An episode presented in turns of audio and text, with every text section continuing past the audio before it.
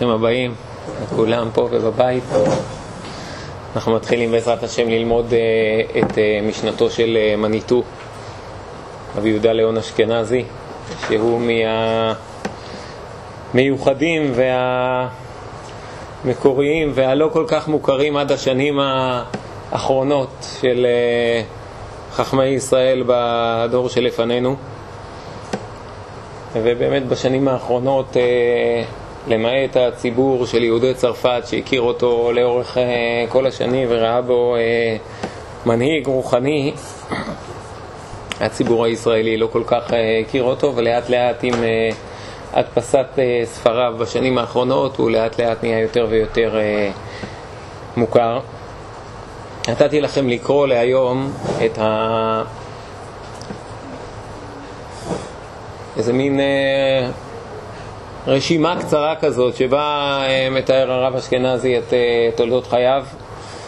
אה, הוא מחלק את תולדות חייו בעצם לשלוש תקופות. תקופה ראשונה שבה הוא גדל באלג'יר. למיטב זיכרוני, אביו היה הרב הראשי של, של אלג'יר או של אחת הערים באלג'יר או של זאת ואחר כך של כל אלג'יר.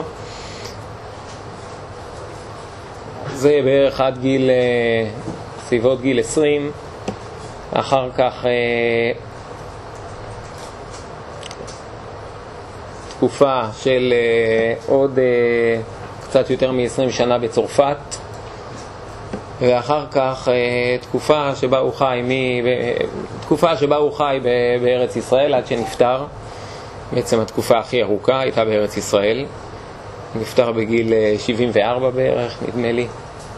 והאמת ששלושת התקופות האלה אפשר גם לציין אותן לפי שתי נקודות המעבר שביניהם.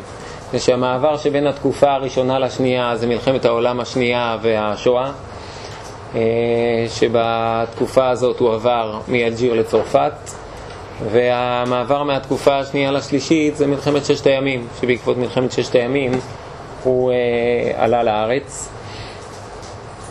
זה איזשהו תיאור מאוד מאוד אה, ראשוני, פשוט של אה, קורות חייו. לא, אה, לא תמיד כשאנחנו מתחילים ללמוד מישהו, אנחנו לומדים על קורות חייו, ואולי תמיד זה טוב, אבל בסך הכל זה, לכל אחד מאיתנו יש קורות חיים, ואנחנו לכאורה עסוקים פה לא, ב, לא בהיסטוריה אלא בלימוד תורה, אז אולי אפשר להקדיש לזה כמה דקות ולהמשיך הלאה. אה, קורות חיים הם בדרך כלל כן יכולים אה, להיות אה, נוגעים באופן קצת יותר עמוק ללימוד תורה, מפני שכמו שמציין פה הרב אשכנזי, בכל אחד מהמקומות הללו אפשר לומר שהיה לו רב ש... שהורה לו את דרכו. בסדר? היה לו איזה מורה דרך.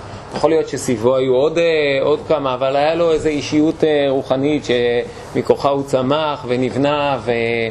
אה, בדרכו. אז האישיות הרוחנית שהוא אה, ככה שם במרכז בתקופה הראשונה של חייו זה אביו, שכמו שאמרתי היה אה, רב, אחד מגדולי הרבנים באלג'יר. בתקופה הזאת הוא לומד בצורה עמוקה תורה ולומד גם, בעצם אפשר לומר, כמו שהוא מתאר, שהוא נחשף בתקופה הזאת אה, ללימודי פשט, רמש, דרש ואפילו סוד, מפני שבמשפחתו, אה, משפחתו היא נצר לשושלת אה, רבנים מתלמידי, מאחד מתלמידי הארי, ועברו אצלם מסורות של סוד, וגם אביו שלח אותו ללמוד אצל כמה מן ה... מהמקובלים של מרוקו באותה תקופה.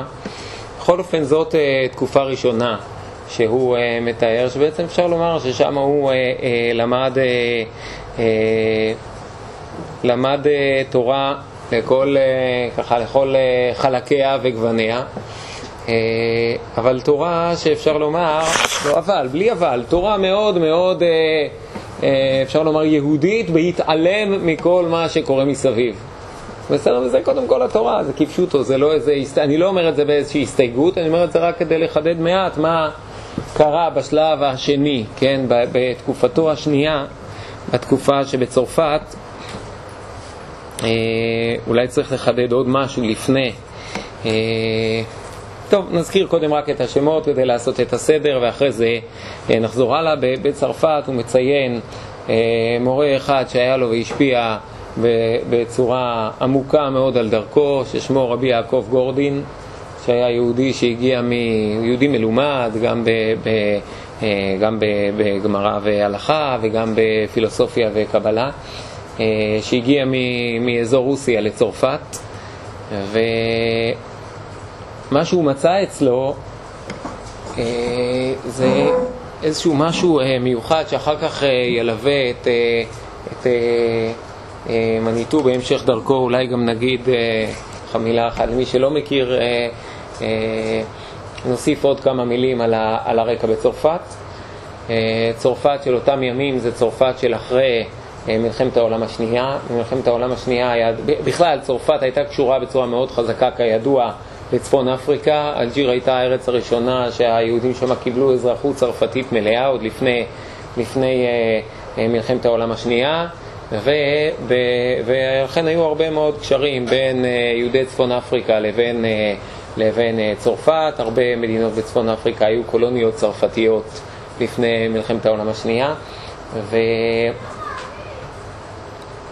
ובמסגרת זאת, יהודים, לפחות בערים, לפחות המעגל היותר, השכבה היותר גבוהה של יהודי צפון אפריקה נחשפו גם, התחילו להיחשף גם אל עולם ההשכלה דרך הקשר אל התרבות הצרפתית ששלטה, ב, כמו שאמרתי, בצפון, בצפון אפריקה. הייתה הרבה תנועה. אני חושב ש, שרוב, היו, נדמה לי שאפשר לומר, אני לא יודע אם זה בדוק לגמרי, אבל אחוז מאוד גדול מהיהודים יוצאי צרפת שהגיעו לארץ הם יהודים שבעצם הם כבר גלגול שני, מיוצאי צפון אפריקה שעברו לצרפת ומצרפת אה, אה, הגיעו לארץ. יש גם קהילות אה, אשכנזיות שהיו בצרפת עוד לפני אה, שצרפת הפכה להיות אה, אה, אה, מדינה שיש לה מדינות חסות ב, ב, בצפון אפריקה. אבל אין ספק שהעובדה ש, ש, אה, שמניטו למה, אה, היה, גדל באלג'יר שהייתה מדינה שנתונה תחת חסות צרפתית, הפגישה אותו כבר באלג'יר עם איזשהו מימד של התרבות המערבית, של ההשכלה, וכשהוא הגיע לצרפת, הוא בעצם הגיע לצרפת כדי, במסגרת מלחמת העולם השנייה, נלחם במלחמת העולם השנייה, ידוע שבצרפת מלחמת העולם השנייה הייתה סוערת, בשלב מסוים השלטון הצרפתי בעצם כרת ברית עם הנאצים ואחר כך הפסיד וכולי וכולי, היה מציאות מאוד מאוד מורכבת, מסובכת בצרפת. בכל אופן מניטו הגיע לשם, ואחרי מלחמת העולם השנייה הקהילה היהודית בצרפת הייתה בשבר מאוד גדול מכל מיני סיבות. היהודים נטלו גם באלג'יר, גם בצרפת, לקחו מהם את האזרחות הצרפתית בזמן מלחמת העולם השנייה. והם היו בטוחים שאחרי שהמלחמה, אחרי שהמלחמה הסתיימה בניצחון על, על גרמניה, הם היו בטוחים שהאזרחות הזאת תחזור, ו, והתאכזבו לגלות שבעצם משאירים אותם כביכול יהודים אזרחים סוג ב', והאזרחות לא חזרה אלא בתהליך ארוך וכולי וכולי, אבל היו עוד הרבה, בכלל מלחמת העולם השנייה זעזעה את הכל,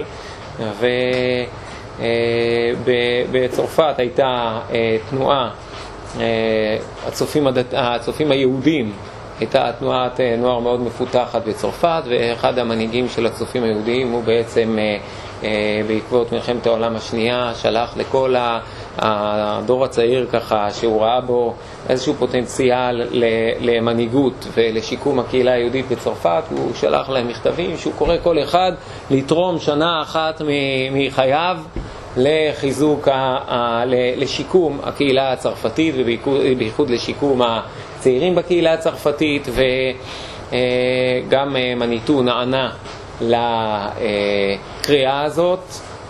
גם השם מניטו לקוח משם, זה, מניטו זה כינוי של, כינוי מתנועת הנוער, בסדר? זה הכינוי של רבי יהודה ליאון אשכנזי בצופים היהודים, הוא היה נקרא מניטו, מניטו זה כינוי אינדיאני בסדר?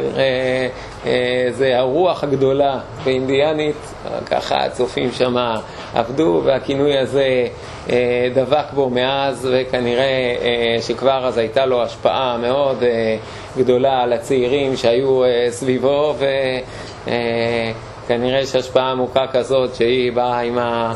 כלומר, במקום שבו אתה מטביע את החותם, כנראה שהשם שלך, אה, שם הוא אה, נמצא, ובאמת הכינוי הזה נשאר אה, אצל, בפי יהודי צרפת לרב אשכנזי, וככה בשביל הקיצור יש לנו שיעור קצר, אז כל פעם נגיד מניטו במקום הרב יהודה ליאון אשכנזי, זה יאפשר לנו ללמוד עוד הרבה, אבל ככה הוא גם היה אה, הוא לא, לא התבייש בכינוי הזה, וככה היו מכנים אותו. אה, ושם הוא פוגש את אה, רבי יעקב גורדין, שבעצם, מה זה שמה? עוד לא אמרתי,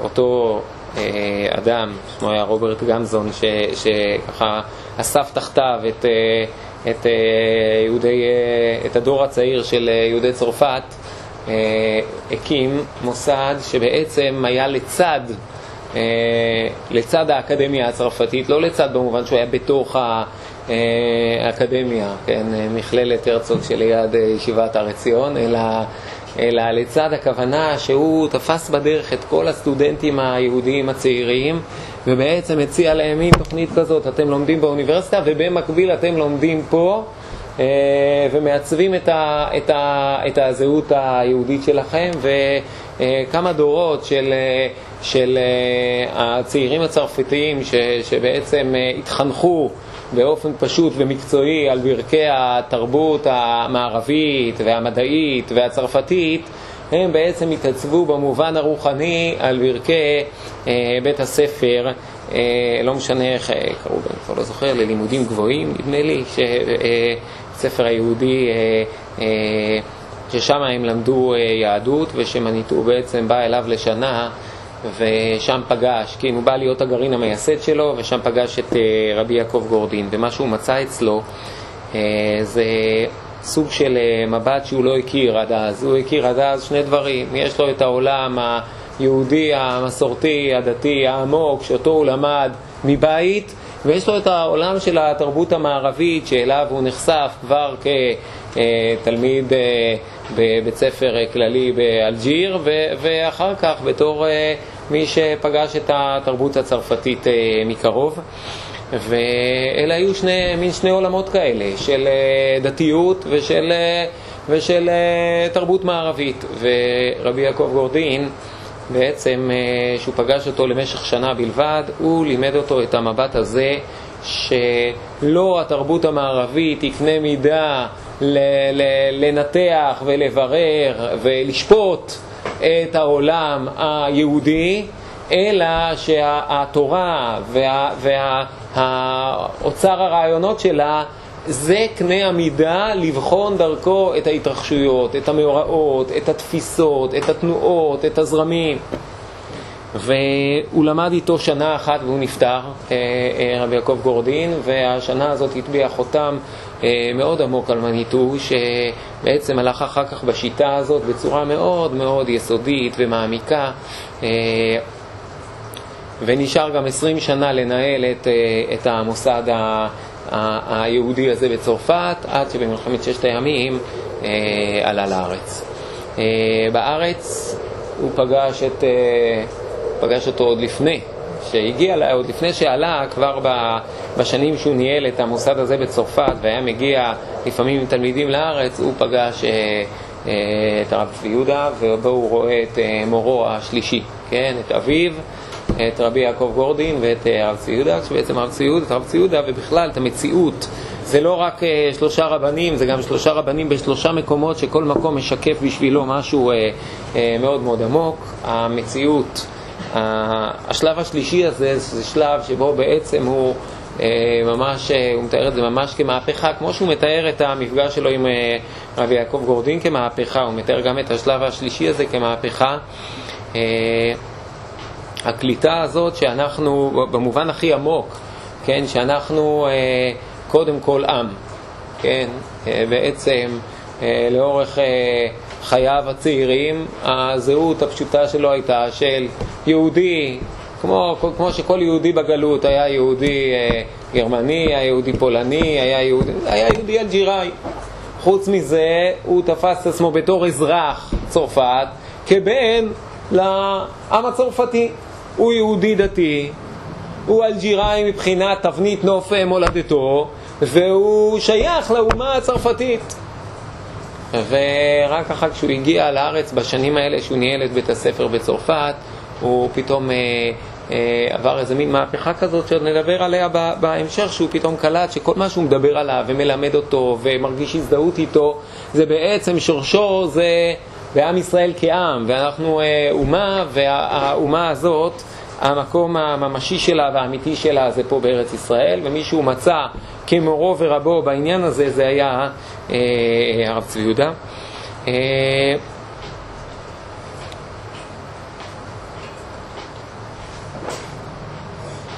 בעצם המסמך הזה, שבו הוא מתאר את תולדות חייו, זה מסמך מאוד uh, מיוחד, בגלל שבדרך כלל מה שקורה זה דבר כזה, יש אדם, כן, מה, מה שקורה ב... ב, ב בוא נאמר, ב, נגיד זה ביחס בין, uh, אני אפתח רגע סוגריים, בסדר? אני פותח רגע סוגריים, איזושהי נקודה שהיא מעט עמוקה, אני רק אפתח אותה פה, אפתח ואסגור, ויכול להיות שאנחנו נחזור אליה אה, בשלבים יותר מאוחרים, אה, אבל היא כבר הזדמנות לפגוש משהו מהמבט המיוחד של מניטו, שבאמת אנחנו רואים שמקורות היניקה שלו הם מאוד מאוד אה, רחבים, דבר שהעניק איזה עומק יוצא דופן לשיטה שלו. אז אני רוצה להסב את תשומת לבכם למשהו מעניין שיש בכל הרשימה הזאת שנתתי לכם לקרוא. בדרך כלל, אה, תלמיד חכם אה, רואה את תפקידו. ל... ל... למסור את התורה, למסור את תורת השם לדור הבא. הוא קיבל את התורה, למד מרבותיו ומוסר אותם לדור הבא, וזאת התורה לא תהיה מוחלפת, ו... וזהו. הרבה פעמים יכולים לבוא חוקרים מה... אקדמיה, ולבוא בעצם לה, לה, לה, לה, להציג ניתוח כזה, שבעצם אומר, תשמעו, כל השיטה של התלמיד חכם הזה, אולי הייתי צריך להגיד קודם, שגם כשתלמיד חכם מוסר, הרבה פעמים הוא גם לומד, הוא לא רק מקבל ומוסר, הוא גם מתמסר ללמוד את התורה בצורה הכי מעמיקה ואמיתית שהוא יכול, ומזה מתחדשים לו גם אלו אה, חידושים בתורה, וכל תלמיד חכם אה, מטביע גם איזה, איזה אות נוספת אל התורה, מתוך מה? מתוך זה שהוא ניגש אל התורה, התמסר אליה וניסה לברר עד הסוף מה האמת שלה שהוא מצליח לחלץ מתוכה, שהוא מצליח לקלוט ממנה מתוך עיונו והתעמקותו. ומזווית אחרת לגמרי באים אה, חוקרים, מזווית אקדמית, ובעצם הם יוכלו לבוא ולומר, תשמעו, או להציג איזה, איזה צורת הסתכלות אחרת, שהיא תבוא ותגיד ככה, תשמעו, בעצם בגלל שהתלמיד חכם הזה נולד וחי בדור כזה וכזה, שהיו בו תרבויות כאלה וכאלה, ותפיסות אה, פילוסופיות כאלה וכאלה. בגלל זה, זה מה שגרם לעצב את השיטה שלו. בסדר, בגלל שהוא חי בתקופה, בהשפעות, בתרבות, וזה, זה מה שגרם לזה שתצמח אצלו שיטה כזאת וכזאת. כן, הרבה פעמים אנחנו רואים דבר כזה בעצם. אה, מה זה הרמב"ם? הרמב"ם בגלל שבתקופתו בספרד בעצם הייתה הרבה מאוד פילוסופיה ערבית שמבוססת על פילוסופיה אריסטוטלית, אז מזה הרמב"ם מושפע. אז מה יצא? יצא מורה נבוכים. ובגלל שהרמב"ם חי בדור שעשו, אה, שהיה כבר יותר סדר ויותר שיטתיות וכולי וכולי, שוב, קשור גם זה לחשיבה היוונית, אז בגלל זה יצא משנה תורה, ספר כזה מסודר לפי נושאים, לפי תכנים, שזה לא, אה, לא כמו המשנה ובטח לא כמו הגמרא וכולי וכולי. מה שמניטו עושה פה הוא כאילו, עכשיו אולי נוסיף עוד משפט, יש משהו, יש בזה איזה סוג של, אה, אני אגיד את זה רגע בחריפות, איזה סוג של אה, קריאת בור לכאורה. כאילו, מה אתם מתלהבים מהרמב"ם? בסך הכל הוא... הוא אה, הושפע מאריסטו והערבים הפילוסופים וכולי וכולי, כאילו, וכולי. מניטו כאילו הוא קורא פה את הבור של עצמו. כי מה הוא אומר? בואו תשמעו, בעצם, בואו אני אספר לכם את תולדות חיי, ואני אספר לכם כל מה שהשפיע עליי, כן, השפיע עליי זה שנולדתי יהודי באלג'יר, ואחרי זה השפיע עליי שהייתי ב- ב- במלחמת העולם אה, השנייה, ופגשתי את כל הפזורה היהודית, ואת השבר של הקהילה, ואת ניסיון להקים אותה, ואת התרבות המערבית, ו- ואחרי זה השפיע עליי, זה התנועה הציונית, וזה שקמה מדינת ישראל, וזה בעצם מה ש... זה מה שבונה את, התורה שלי. נכון? בעצם במקום, הוא אפילו לא מחכה לזה שהוא יציג את התורה שלו, ואחרי זה יבוא איזה חויקר מהצד ויבחן את, ה, את ההשפעות שגרמו לתורה שלו להיות כזאת. ובמובן קצת יותר עמוק, בעצם אה, מניטו מנסה, עושה בזה את ההפך הגמור. בסדר? הוא לוקח את התופעה הזאת כשלעצמה והוא הופך אותה. מה הפירוש שהוא הופך אותה? הוא אומר אינא חינמי. הנה חינמי. אני, מסלול חיי עובר מיהודי גלותי ליהודי שנפגש עם תרבות מערבית, ליהודי שנפגש עם, אה, עם אה, קום מדינת ישראל. אבל התהליך הזה בעצמו זה צמתים בהשגחה האלוקית על עם ישראל. עם ישראל בגלות והצור... האופן או הצורה שהתורה מקבלת בגלות זה חלק בלתי נפרד מהדרך שהקדוש ברוך הוא מוליך את עם ישראל כשהוא מוליך אותה בגלות, כמו שאומרים לנו חז"ל, שמשגלו עם ישראל אה, אה, אה, אין לו לקדוש ברוך הוא בעולמו אלא דלת אמות של הלכה, הם כאילו אומר, אומרים לך משהו עכשיו בתורה באופן מכוון מקבל לבוש חדש. הלבוש הזה שהוא בהשפעת העובדה שגלו ישראל, זה הלבוש המכוון עכשיו. והמעבר הזה, נדלג רגע למעבר השני שגם אותו אפשר היה לומר, אבל בייחוד, בייחוד המעבר השלישי לזה שעם ישראל קם לתחייה, אומר מנטור, אין ספק, זה המעבר הזה הוא המעבר שצריך לעצב את האופן שבו התורה מתגלית בעם ישראל בצורה הכי משמעותית. ברור שזה צריך לחולל שינוי. אתם יכולים להסתכל מהצד ולהגיד, אה, בתורה שלך, התורה שלך חידשה כל מיני דברים בגלל שאתה מושפע מזה שעם ישראל קם לתחייה. הנה חינמי. כי עם ישראל קם לתחייה, צריכים ל- ל- ל- אה, להתחדש או, או, או לחזור אל המקור, לא משנה איך נקרא לזה, דרכי הקריאה של התורה והניתוח של התורה וכולי וכולי וכולי. אז הרב מניטו שם את זה על השולחן. הוא אומר, כל התחנות שאני עברתי הן תחנות, אני מקרה פרטי של תהליך עצום וגדול שעובר עכשיו על עם ישראל. והתהליך הזה נוגע גם לתורה. ולכן הוא, הוא חותם, אה, הוא פותח, תראו, סיפור חיי אישי אינו מהווה סיפור יוצא דופן. אלא כראי מדויק של תהפוכות וגילוי זהות מחודשת שעברה על עם ישראל בדור התקומה. ולכן בעצם אני רק אתן עכשיו כותרת אחת שהיא קשורה לדברים שבעזרת השם עוד נראה בהמשך. למשל מניטור מדבר הרבה על זה שבגלות עם ישראל איבד את היכולת לקרוא את התורה אה, אה, או נחלשה, נגיד את זה, נחלשה היכולת שלו לקרוא את התורה כעברי. כן, כעם העברי. ומאמצים אדירים עושים חכמי התורה שבעל פה למצוא את הכלים לשמר את היכולת לקרוא את זה. במדרש, בנסתר, זה הכל מאמצים ש, שבאו לשמר את היכולת לקרוא את, ה, את התורה כשאנחנו כבר לא עם עברי חי בארצו ויכול לקרוא את התורה כשפה האותנטית הממשית של החיים שלו. ועכשיו אומר מניטו, כשאנחנו חוזרים להיות עם בארצו שחי וחי את החיים העבריים, חוזר לחיות את החיים העבריים, הוא, הוא יכול מחדש לאט לאט לחזור ולשקם את הקריאה העברית של עם חי בתורתו.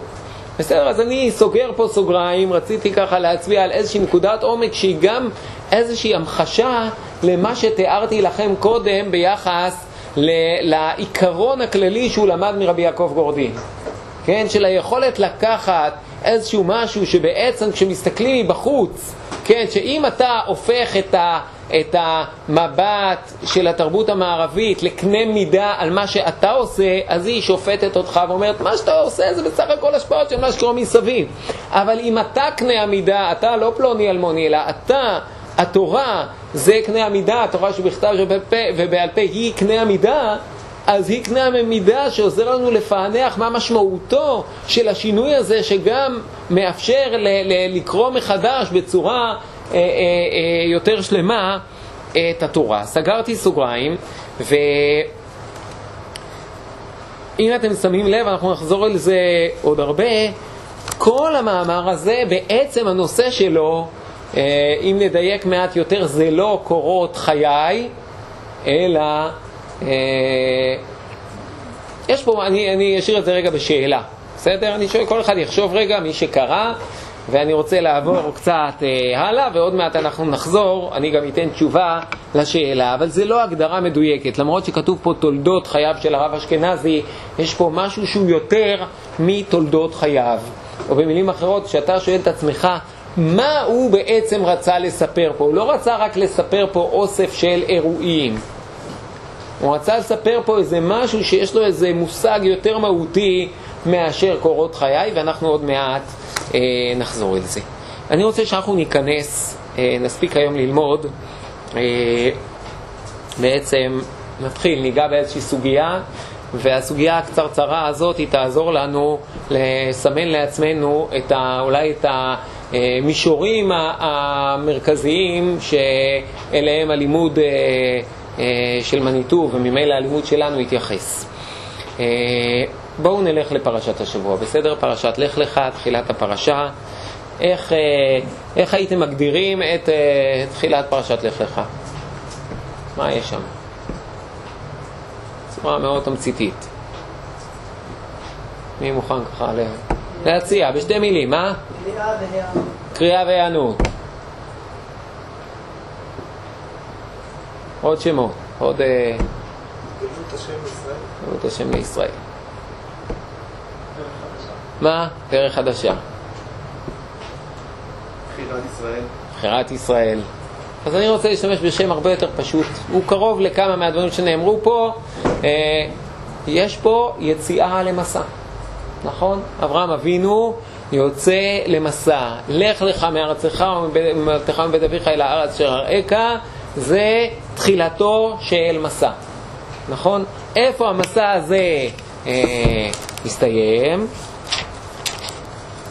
אז האמת שכשקוראים ככה את הפסוקים מוצאים מהר מאוד את המסע הזה מגיע ליעדו, נכון? כי כתוב בפסוק ו' בחצי השני ויצאו ללכת ארצה כנען ויבואו ארצה כנען שימו לב, אברהם אבינו יצא למסע והמסע הזה אה, הגיע ליעדו אה, מהר מאוד.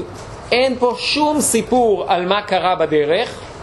בסך הכל כנראה הכל, אה, הכל הלך אה, אה, חלק, ומיד אחרי זה עוברים בעצם למאורעות הבאים. אפשר לקרוא ככה את הפסוקים, כן? ויש משהו מאוד חזק ב"ויצאו ללכת ארצה כנען, ויבואו ארצה כנען", שכאילו, נפתח המסע, הסתיים המסע, והגיעו אל המנוחה ואל הנחלה. אבל אם אנחנו מסתכלים טוב, אנחנו רואים שיש הרבה דברים בפסוקים שבעצם מראים שהמסע לא נגמר. בסדר? כי מיד, כש... אה, מיד אחרי שכתוב ויבואו ארצה כנען, אתה מנסה לראות אם הם עצרו לרגע, נראה לך שאברהם אבינו לא עצר לרגע אחד. ויעבור אברהם בארץ עד מקום שכם עד אלון מורה והכנעני אז בארץ. ויעתק משם הערה מקדם לבית אל, ויתו לו בית אל מאי והיה מקדם, וכולי, כן? והוא קורא בשם השם. ויישא אברהם הלוך ונסוע הנגבה. נכון? בעצם אברהם עוד לא, הוא, הוא עוד לא עוצר. המסע ממשיך. ויותר מזה, בפסוק הבא, המסע, המסע ממשיך בכלל למצרים, נכון? יש עוד איזה משהו שלא מסתדר, והמסע ממשיך למצרים. ואחרי מצרים, אז ממשיכים ללכת, נכון? ויעל אברהם ממצרים הוא ואשתו, ולא תימו הנגבה. וילך למסעה, והנה המסע, המסע נמשך. כל הזמן אברהם הולך, הולך, הולך, המסע נמשך. מנגב עד בית אל, עד המקום אשר היה שם עולו בתחילה בין בית אל ובין העי, אז הוא ממשיך במסע וכבר מוצא את עצמו מחדש במקומות שהוא כבר היה בהם. וגם לילות ההולך את אברהם, הנה גם פה, גם הוא במסע, הוא הולך. היה צאן ובקר ואוהלים. עכשיו אפשר היה לחשוב לרגע שסוף סוף המסע נגמר, חזרנו לארץ עם הרכוש, הכל כבר... אם, אם עוד היה חסר לפני כן אולי איזה, איזה, איזה רכוש, אז עכשיו בכלל כל השפע קיים, ולכאורה עכשיו כבר אפשר, אה, אה, אפשר לשבת. ואז ישר התורה אומרת, ולא נשא אותם הארץ לשבת יחדיו. נכון? אז גם אי אפשר לשבת. ואז צריך להתחיל לשאול את עצמך לאן אתה הולך, לאן אני הולך וכולי. ובעצם אנחנו רואים כבר במבט ראשון ש... אה, שיש פה אה, אה, מסע שעוד לא נגמר ועוד לא, לא הגיע לייעודו. ובעצם הפעם הראשונה בכלל שמצליחים לשבת זה אברהם ישב בארץ כנען ולוט, ולוט ישב בערי הכיכר ואז הקדוש ברוך הוא לוקח את אברהם ומראה לו את כל המרחב והוא אומר לו את כל הארץ אשר אתה רואה לך אתננה ולזרעך אתננה עוד לא נתתי. בסדר אתננה זה עתיד. קום התהלך בארץ לאורכה ולרוחבה כי לך אתננה שוב המסע עוד לא נגמר אברהם ממשיך ללכת. והאמת שזה יותר אה, עמוק מזה, מפני שהקדוש ברוך הוא לא רק אמר לאברהם, לך לך מארצך ומלותיך מבית אביך לארץ אשר אראך, זה המסע, זה, זה תחילת המסע. מפני שהמסע הזה, הקדוש ברוך הוא מגדיר לו יעד, והיעד הוא לא רק המקום שאליו הוא מגיע, היעד הוא ואעשך לגוי גדול, ואברכך, ואגדלה שמך, ויהיה ברכה, וכולי וכולי, ונברכו בך כל משפחות האדמה. כלומר, יש פה מסע שקודם כל הוא כולל את זה שיהיה לו זרע, נכון? ועזך לגוי גדול. המסע הזה עד שיהיה לאברהם זרע ימשיך עוד הרבה שנים. דבר שני, המסע לא נגמר פה בזה שיהיה לו זרע, המסע ממשיך אל זה שמהזרע הזה יצמח אומה, והיא אומה גדולה, ואחר כך מהאומה הזאת יתברכו כל משפחות האדמה. במילים אחרות, מה שמתחיל בפסוקים הראשונים של הפרשה שלנו זה המסע של כל ההיסטוריה, נכון? ונברחו בך כל משפחות האדמה, זה בעצם אה, מציאות אנושית מתוקנת, שלמה, מבורכת. כך שבעצם התורה בפרשה שלנו אה, אומרת שהפסוקים הראשונים של פרשת לך לך זה ראשית המסע של כל ההיסטוריה. הנקודה הזאת היא לא, אה, הייתי אומר, היא לא חלק ממשנתו של מניטו, אלא חלק מהנחות היסוד הקדם משנתו של מניטו. בסדר? מניטו מתייחס לנקודה הזאת ואומר ביחס ל, ל, לעובדה הזאת, ביחס ליסוד הזה, הוא אומר שני דברים מאוד מאוד משמעותיים, כן? אה, א', הוא אומר, המסע הזה שעובר על אברהם, בואו נתחיל רגע על המסע שעובר על אברהם עצמו, שהוא בעצמו מכיל הרבה מאוד תחנות. אם היינו עכשיו עושים את כל, הת... רושמים את כל התחנות של אברהם, בהרבה מקומות מצוין איפה קורה כל דבר, וגם במקומות שלא מצוין, אתה אומר, יש פה איזה אירוע חדש, יכול להיות שהוא בכלל במקום חדש, בהקשר חדש. אם היינו רושמים את כל התחנות של אברהם, היינו מגיעים להרבה הרבה תחנות. זה מסע ארוך ומסובך. מניטו מוסיף ביחס לזה שני דברים. דבר ראשון, המסע הזה זה לא רק מסע שאברהם, אה, לאן אברהם צריך ללכת, זה לא רק מרחב חיצוני שאברהם צריך להתקדם בו צעד אחר צעד עד שהוא יגיע אל היעד, צריך לעבור הרבה דברים, צריך לעבור הרבה זמן, צריכים לקרות כל מיני דברים מסביב, עד שאברהם יגיע אל היעד. לא, זה מסע שהוא מסע פנימי של אברהם בעצמו.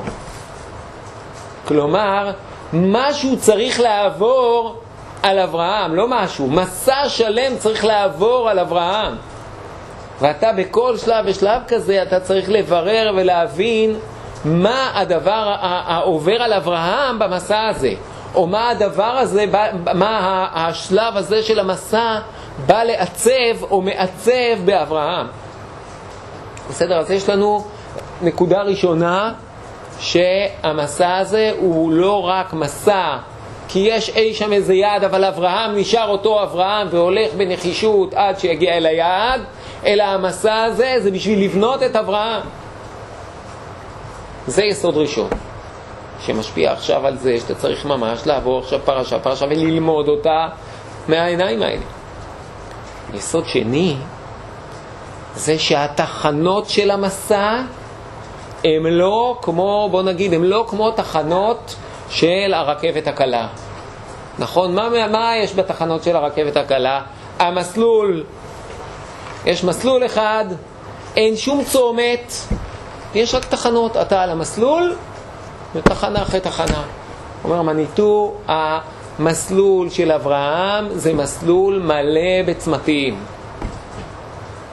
וכידוע בכל צומת, עכשיו השאלה, לאן אתה פונה? לימינה פונה שמאלה. בסדר? אלה שתי הנקודות, הנקודות היסוד שמלמד אותנו אה, אה, מניטו. א', שזה מסע פנימי של אברהם, ואם אני אתרגם את זה למושגים של מניטו, הוא קורא לזה מסע של, הוא לא, הוא לא, לא זוכר אפילו משתמש במילה מסע, הוא מדבר על עיצוב הזהות. אני מזכיר לכם את, ה, את המאמר הזה, שבעצם המאמר הזה זה מאמר שכולו עוסק בעיצוב הזהות של מניטו. מה שנתתי לכם לקרוא זה לא סתם קורות חיי, זה איך התעצבה הזהות שלי.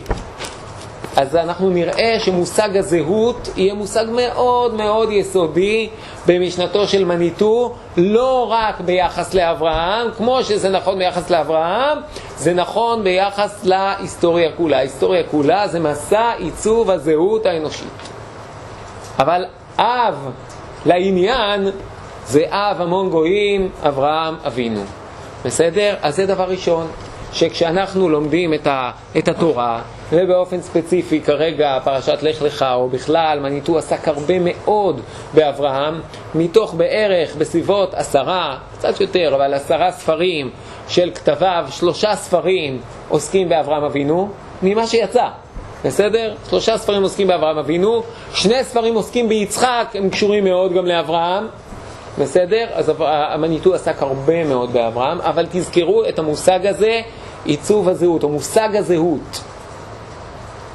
אז זה גם תשובה למה ששאלתי אתכם קודם, יש פה משהו שהוא הרבה יותר מסיפור תולדות חיים, מה קרה, מה עברתי. יש פה סיפור של מי אני ומה עיצב אותי למה שאני. ונקודה שנייה שהזכרתי זה העובדה שזה לא תחנות אלא צמתים.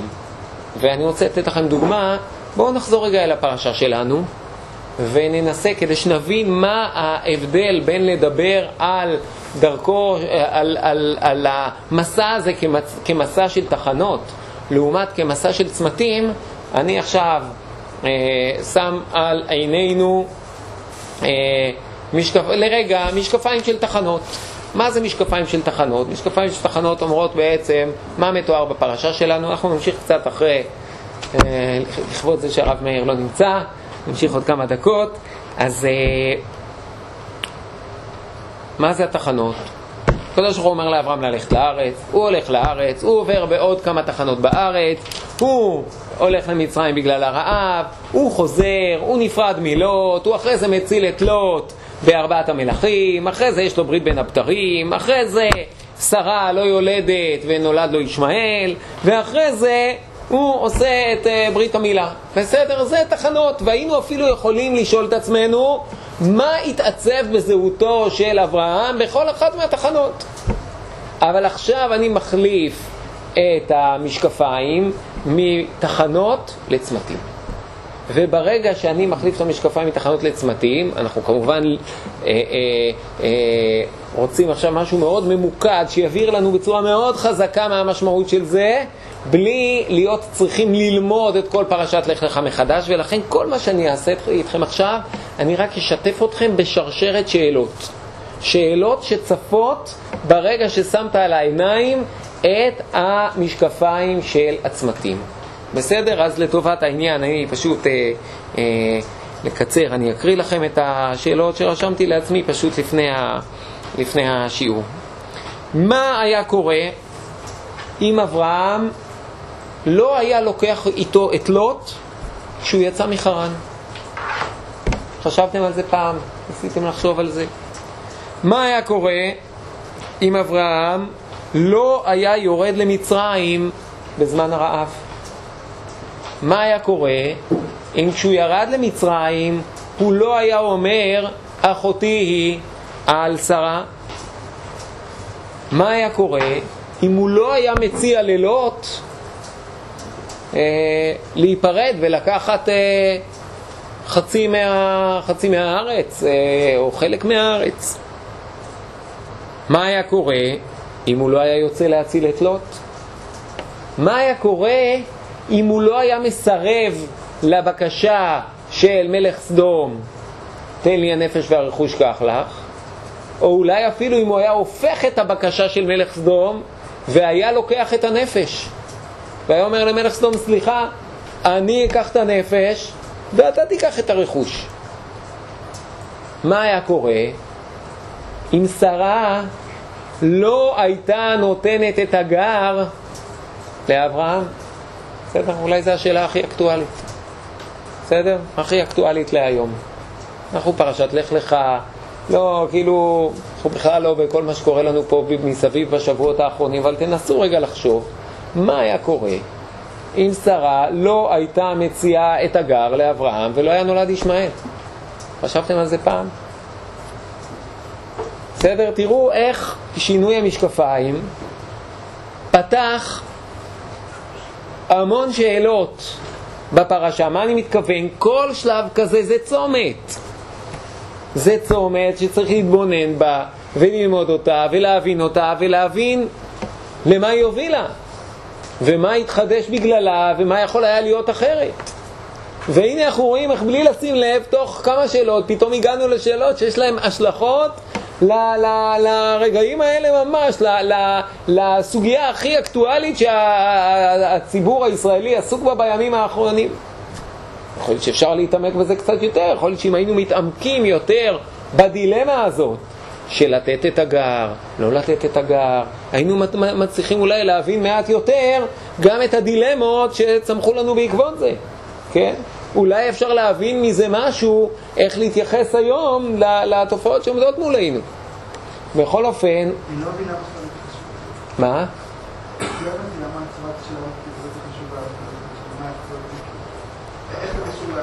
איך זה קשור למה? אה, זה, זה צומת. כלומר, אם אני, אני עכשיו מגיע לתחילת פרק ט"ז בספר בראשית. ושרי אשת אברהם לא ילדה לו, בסדר? לא ילדה לו. ואני אה, עוצר רגע פה. אני אעשה את זה קצר, וזו שאלה מצוינת שאנחנו בעצם צריכים אה, אה, ל- לעסוק ב- בסוגיות בתוכן. כל אחת מהשאלות האלה היא עכשיו סוגיה, היא יכולה להיות אה, שיעור ואולי יותר, בסדר? לא, לא, לא, לא, זה לא תמיד היפותטי, לא. זה לא תמיד היפותטי בכלל, אתה רואה שחז"ל הרבה פעמים אה, עוסקים בסוגיה הזאת. לא, זה מפוזר, אבל חז"ל, חז"ל הרבה פעמים עוסקים בסוגיה הזאת. ומבררים מה היה קורה, לפעמים אפשר לראות בפסוקים מה היה קורה.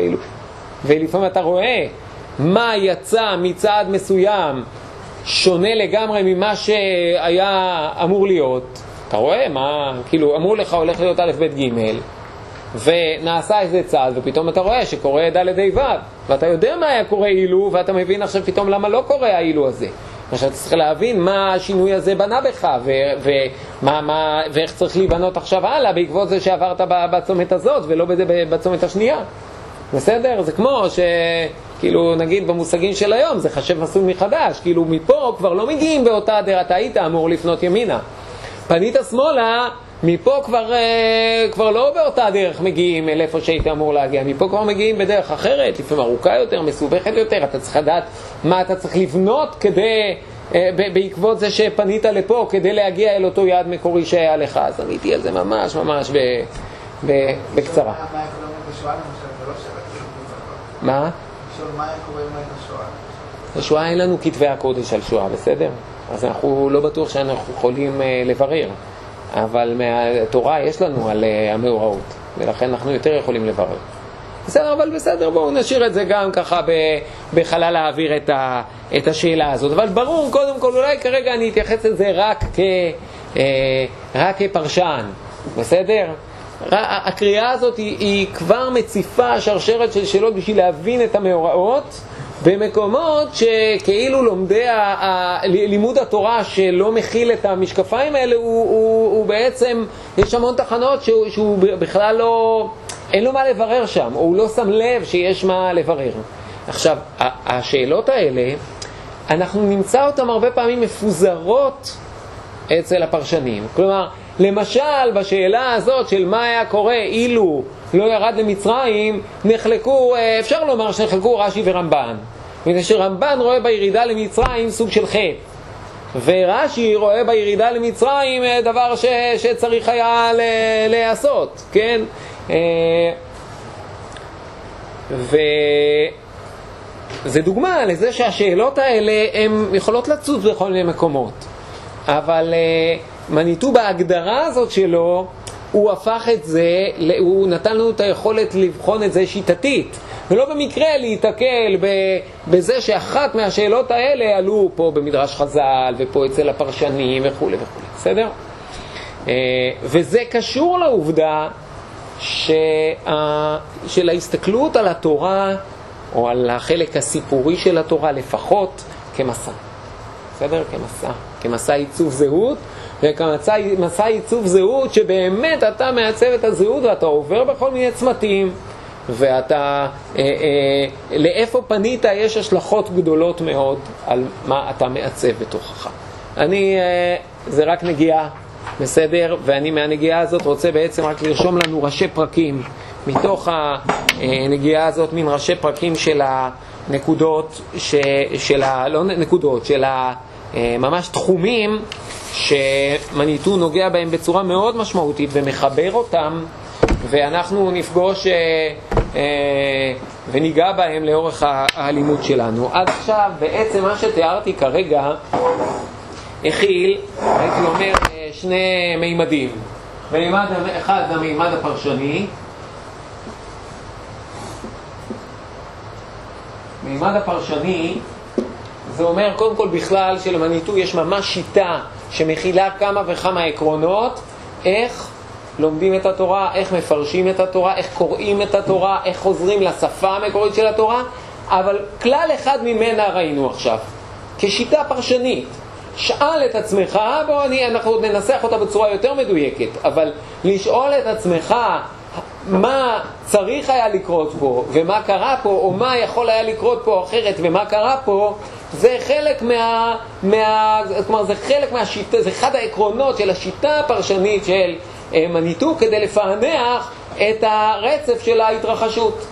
מאחורי המימד הפרשני, כן, שם, ש, שהוא תופס מקום מאוד משמעותי עם, עם עקרונות, עם חידושים, עם שיטה אצל מניטו, יש לנו את המימד של הזהות.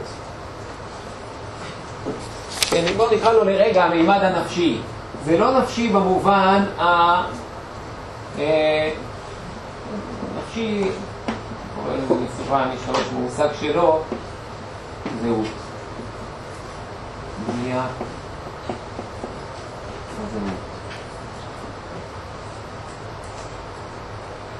יש את המימד הרעיוני.